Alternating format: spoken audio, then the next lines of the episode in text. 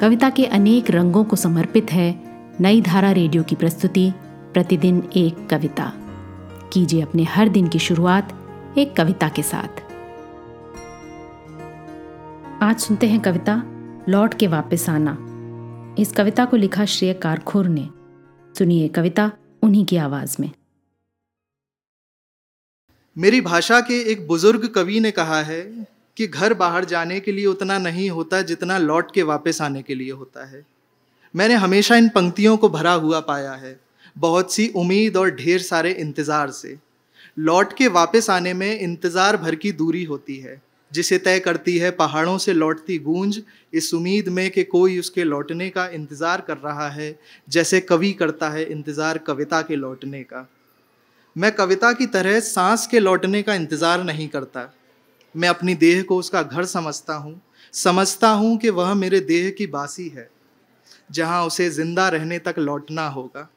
उसके मरने के बाद उसके घर का क्या होगा मैं नहीं जानता, पर मैं जानता हूँ कि न जाने ऐसे कितने घर होंगे, जहाँ के बासी नहीं चढ़े थे, मरने की उम्र तक कोई सीढ़ी और फिर भी कभी लौट के वापस नहीं आए।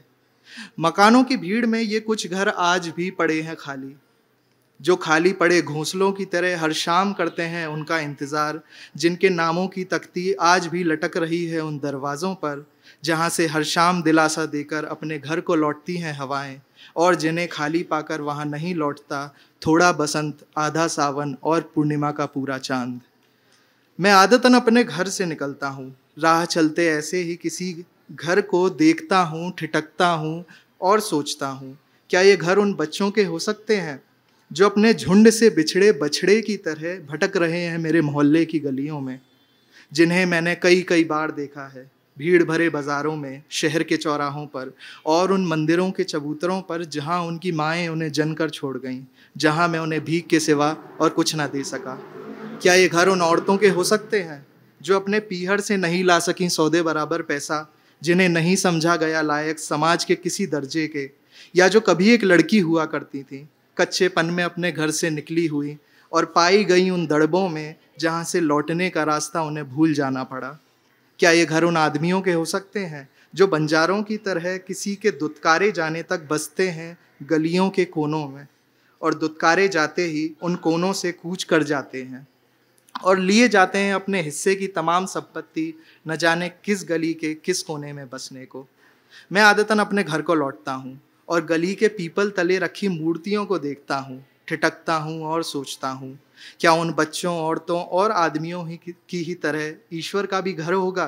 क्या सबकी देखा देखी निकल आया है, ईश्वर भी अपने घर से और पड़ा हुआ है इस पीपल तले एक किसी खंडित मूर्ति की तरह? यदि मैं उस कवि को ईश्वर की जगह रखकर देखूँ तो घर का संदर्भ संसार से होता।